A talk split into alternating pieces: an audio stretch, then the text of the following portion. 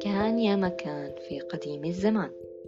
يحكى أن رجلا عجوزا كان يعيش في قرية بعيدة وكان أتعس شخص على وجه الأرض حتى أن كل سكان القرية سئموا منه لأنه كان محبطا على الدوام ولا يتوقف عن التذمر والشكوى ولم يكن يمر يوم دون أن تراه في مزاج سيء.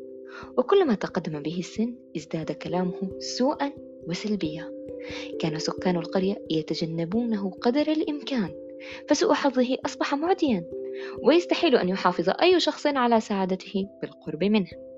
لقد كان ينشر مشاعر الحزن والتعاسة لكل من حوله.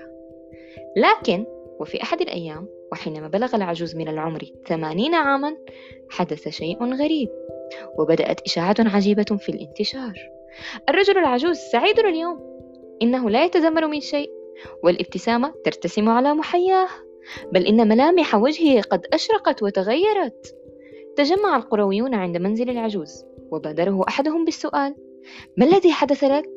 وهنا أجاب العجوز لا شيء مهما لقد قضيت من عمري ثمانين عاما أطارد السعادة بلا طائل ثم قررت بعدها أن أعيش من دونها وأن أستمتع بحياتي وحسب لهذا السبب أنا سعيد الآن.